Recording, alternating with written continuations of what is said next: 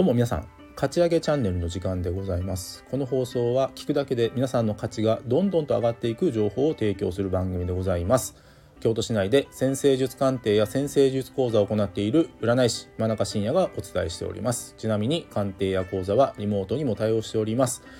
というわけで、えー、今回の放送なんですけどもマウントを取ることについての解説をしていこうかなと思ってます。マウント。えー、この時代もうマウントを取る人はとにかく嫌われますね。でそのマウントを取ることがなぜいけないのかとか何がそこで起きてるのかっていうのをねちょっとお話ししようかなと思ってます。でそのねまずねマウントを取るって何なのっていうと何でしょうね。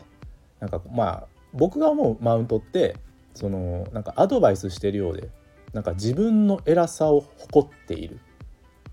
人がマウントを取る人。で他には何だろうな。こうまあやっぱりキーワードはアドバイスなんですけど何でしょうね。なんかアドバイスをしてるようで相手のことを全否定してるとかね。もう最悪ですね。もう聞く聞く側からすると「お前俺のこと何知っとんねん」っていう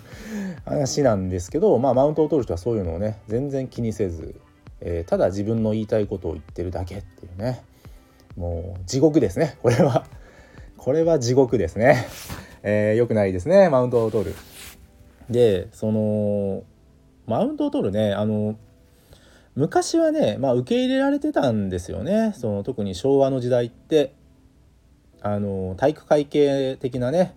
ノリも全然残っていたしであとねその僕の分析だとその人口ピラミッドにも実は影響していると思っていてですねあの昔ってあの本当に人口分布特に日本のね人口分布ってそのピラミッド型って言われていて、まあ、若い人が多くて、まあ、年上の方が少なかったんですよ。ただ今って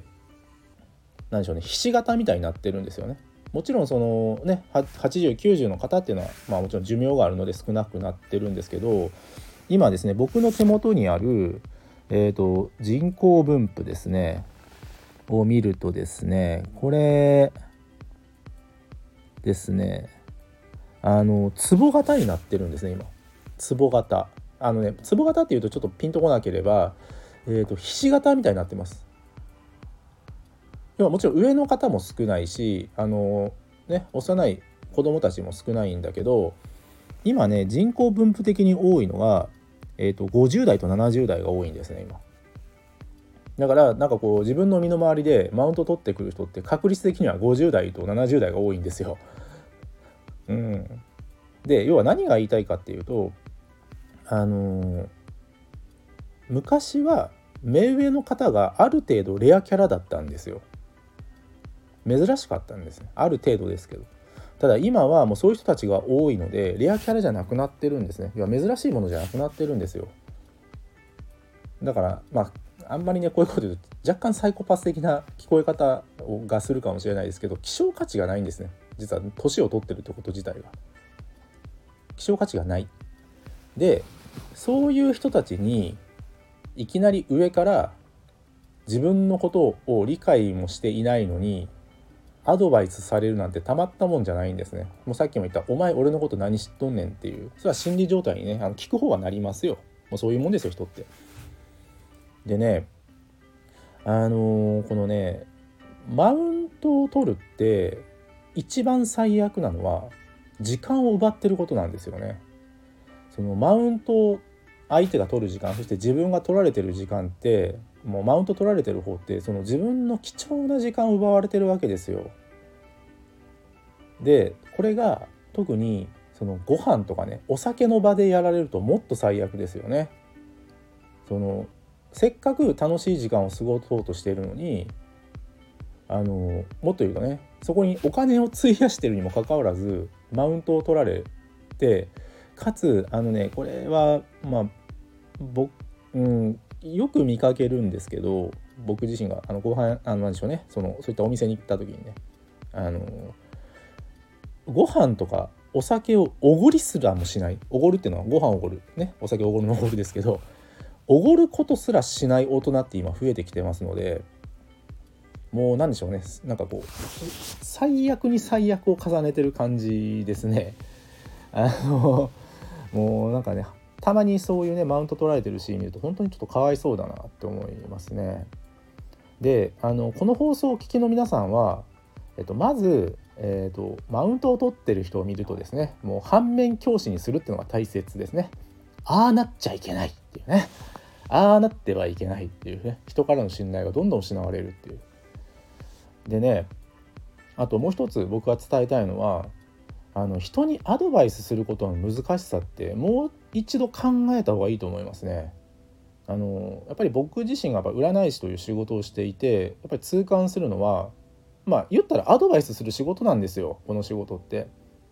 けどその相手にどういう言葉をどういう順番でさらにどういう内容をどうこうね相手の心に届けるかって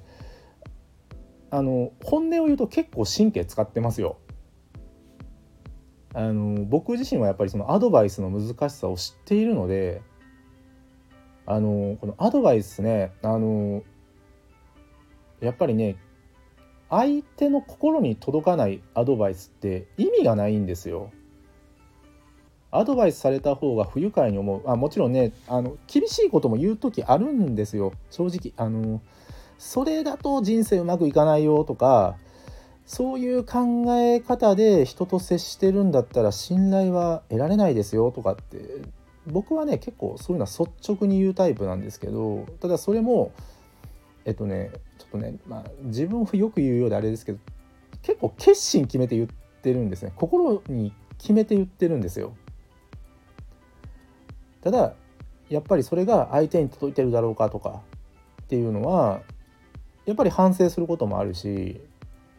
うん、やっぱアドバイスって僕は難しいと思うのであの、まあ、気軽にやるもんじゃないですよあの普段の生活でアドバイスって。っていうのをね是非覚えておられる覚えておられておくといいのかなと思います。